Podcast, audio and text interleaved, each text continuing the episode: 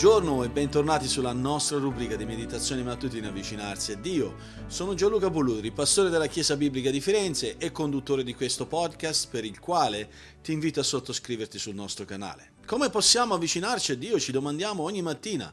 Ci avviciniamo a Dio tramite una meditazione quotidiana per l'approfondimento della nostra fede, tramite proprio questa rubrica che voglio andare insieme a voi con la nostra mente e con il nostro cuore alla parola di Dio per riflettere nella semplicità, ma nello stesso tempo gustare la profondità dei suoi insegnamenti per vivere una vita che è realmente benedetta. Su cosa voglio meditare oggi insieme a voi? Oggi voglio vedere insieme a voi una tematica abbastanza particolare, il pericolo e il problema di rifiutare Cristo. E questo è quello che è l'avvertimento di Pietro in Prima Pietro 2, versetti 7-8, quando dice che per gli increduli la pietra che i costruttori hanno rigettata è diventata la pietra angolare, pietra d'inciampo e sasso di ostacolo.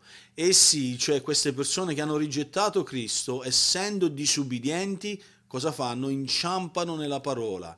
E a quanto pare, dice Pietro, a questo sono stati destinati.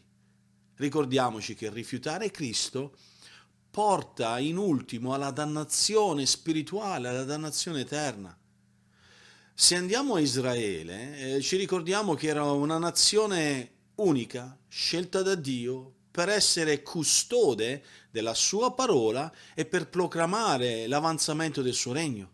E l'Antico Testamento riporta la sua cura, cioè la cura di Dio verso il popolo di Israele in maniera provvidenziale, in maniera miracolosa, per come attraverso i secoli Dio si è preso cura di Israele e i profeti parlavano di colui che sarebbe venuto come un grande liberatore, come il grande liberatore del popolo di Israele. E Israele attendeva con impazienza la manifestazione del Messia promesso. Ma la storia purtroppo ha un finale a sorpresa. Nella persona di Gesù Cristo, il Messia è arrivato, è venuto e si è presentato a Israele e i capi religiosi lo hanno esaminato attentamente e lo hanno in qualche modo valutato e confrontato in ogni modo possibile secondo quella la loro comprensione del Messia. Ma Cristo non si conformava a quelle che erano le loro idee di Messia. È venuto in casa sua e i suoi non l'hanno ricevuto. I suoi non l'hanno ricevuto. E perché? Perché si aspettavano un Messia politico che avrebbe regnato e li avrebbe immediatamente liberati dall'oppressione romana. Non sentivano per niente il bisogno di un liberatore spirituale. E così lo hanno rifiutato e messo da parte come una roccia senza valore. È quella pietra angolare, rifiutata, ma preziosa per i credenti, è diventata una pietra d'inciampo, un sasso di ostacolo per i non credenti. Una pietra d'inciampo è una pietra su cui qualcuno inciampa mentre cammina lungo la strada. È un sasso di ostacolo in riferimento a un sasso abbastanza grande da schiacciare una persona. E questo è il significato dietro questa purtroppo realtà del rifiutare Cristo. Rifiutare Cristo porta una devastazione spirituale in proporzioni cataclismiche che dura per tutta l'eternità.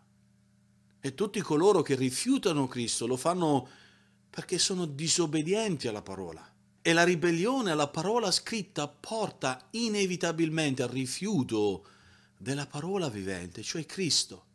Queste persone, dice Pietro, sono riservate ad una dannazione futura.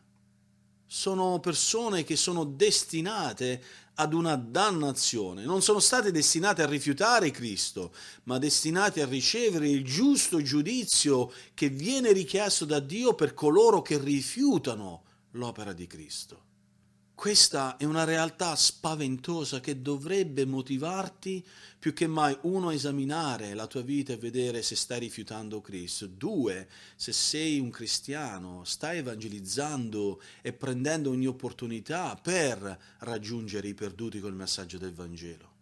Per quello voglio darti alcuni suggerimenti applicativi. Per te che ancora non conosci Cristo come personale Salvatore, rispondi a queste domande nel tuo cuore e nella tua mente. Mica ti trovi in una condizione dove stai rifiutando il messaggio del Vangelo. Resisti alle evidenze della sufficienza di Cristo per la tua salvezza e quindi cerchi di salvare te stesso con le tue opere. Cristo è sufficiente, Cristo ha fatto tutto quello che c'era da fare per la tua salvezza. Non rifiutare Cristo e non cercare di salvare la tua vita con le tue buone opere, con la tua obbedienza. No, quelle non servono a niente per acquistarti la tua salvezza, ma la salvezza è garantita in Cristo soltanto. Non disprezzare la pietra angolare. E per te che comprendi la salvezza, quella salvezza garantita solo in Cristo, stai evangelizzando con urgenza e con passione i perduti, quelle persone che Dio ti ha messo a fianco che ancora non comprendono il messaggio del Vangelo. Per quello, in linea su questi due aspetti particolari applicativi, voglio darti anche alcuni suggerimenti per come pregare oggi. Se hai familiari o amici che sono testardi nel rifiutare Cristo, mettiti in preghiera davanti al Signore e prega continuamente per loro, chiedendo a Dio di concedere loro la fede salvifica. E se tu sei nel cammino per arrivare a comprendere veramente il messaggio del Vangelo, la totale sufficienza di Cristo, chiedi a Dio che proprio apra il cuore ad avere fede, solo fede in Cristo soltanto, per una salvezza che è offerta solo nella grazia che troviamo nel nostro Dio. E per il tuo approfondimento, leggi Romani capitolo 9, versetto 30, fino al versetto 17 del capitolo 10, e prendi nota di quei falsi standard di giustizia che Israele aveva e della preghiera di Paolo per la loro salvezza. Oggi ci siamo soffermati su questo aspetto particolare, che rifiutare Cristo porta ad una dannazione spirituale. Io prego e spero che questa non è la tua situazione, e spero e prego che se tu comprendi l'importanza di Cristo, predichi il Vangelo a quelle persone intorno a te. E che Dio ci benedica proprio in questo oggi.